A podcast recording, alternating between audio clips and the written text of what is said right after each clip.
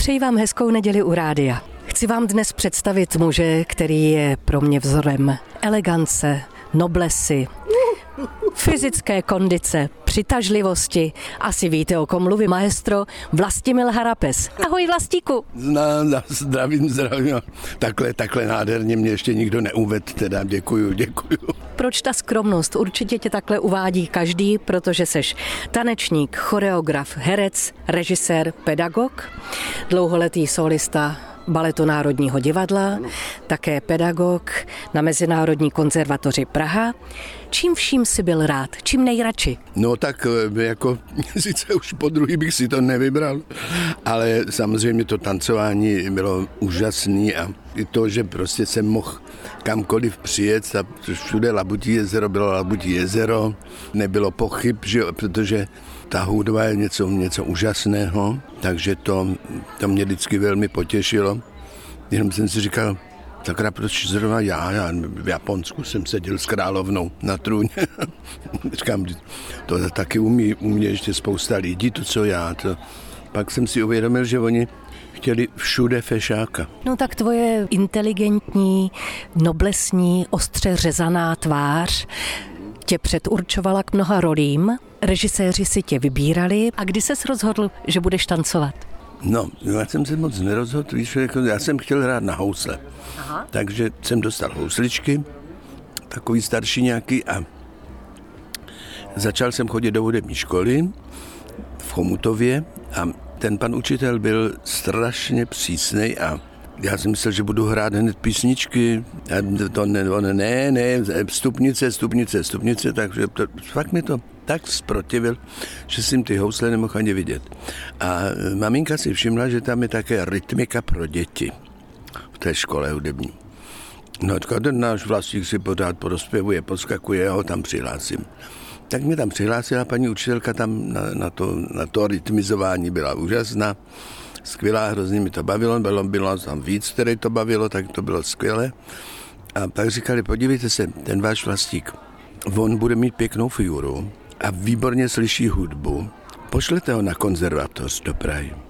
No a když mě ubezpečili, že na konzervatoři nebudu mít matematiku, fyziku a chemii, tak jsem souhlasil a to bylo celý. Já si myslím, že ta cesta takhle jednoduchá nebyla. Byla, Chtělo to asi vydřít.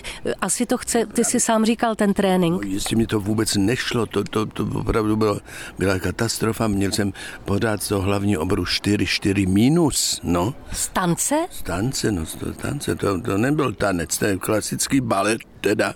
A to ten trénink a ty, ty, ty cviky prostě, než to člověk zvládne, to chvilku trvá, takže, takže takhle to, to bylo s velkýma obtížema, až jsem to pochopil, asi teda v tom pátém ročníku, když jsem končil, takže už jsem potom dost skončil konzervatoř s vyznamenáním. Jo. No a kam si nastoupil do prvního angažma? První bylo teda filmové studio Barandov, a do divadla... No ale tam jako herec. A jako herec, ano. A tam a potom dal jsem si to uvědomil, to byly takové prostoje časové a tak se hled, čekalo na to počasí a tak jsem si říkal, no tak to ne, to ne, to radši tancovat, to ne.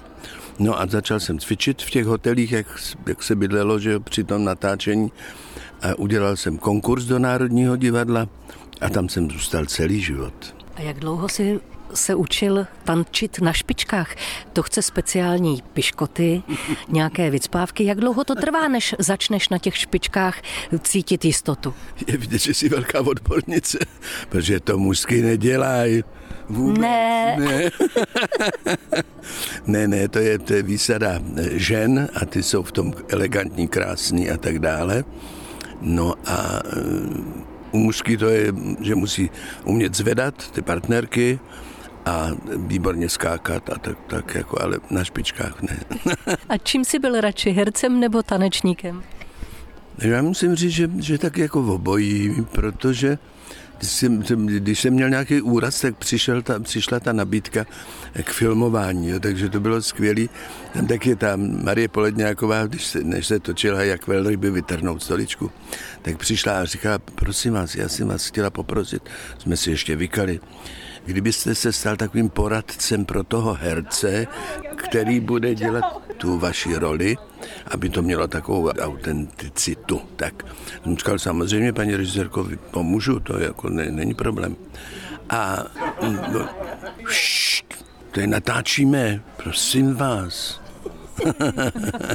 jo, že aby, aby se stal takovým poradcem teda pro toho herce, a tak jsem říkal, samozřejmě, paní režisérko pomůžu a tak. A ona přišla týden, 14 dnů, tak nějaká říkala, a vlastně, co bys komu radil, zahraj si to sám.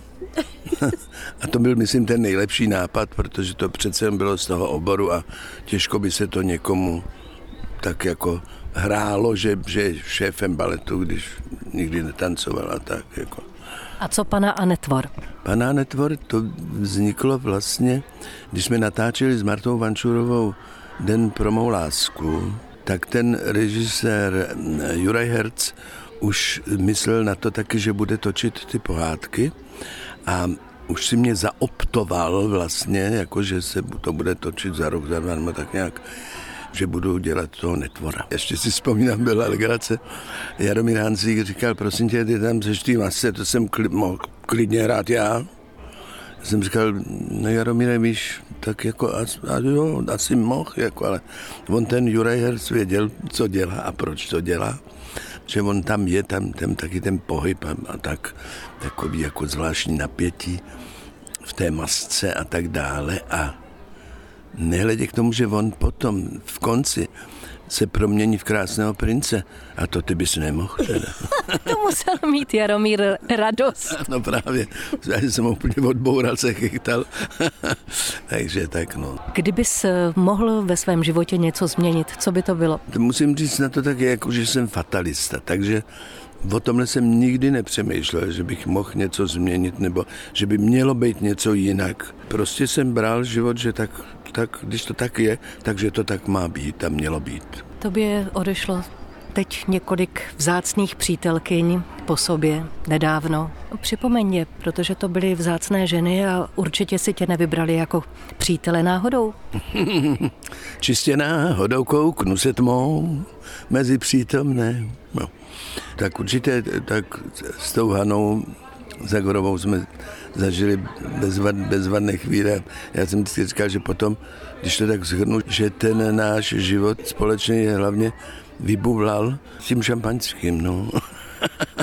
Takže nám bylo tak dobře, že jsme si vždycky dali skleničku a bylo to fajn.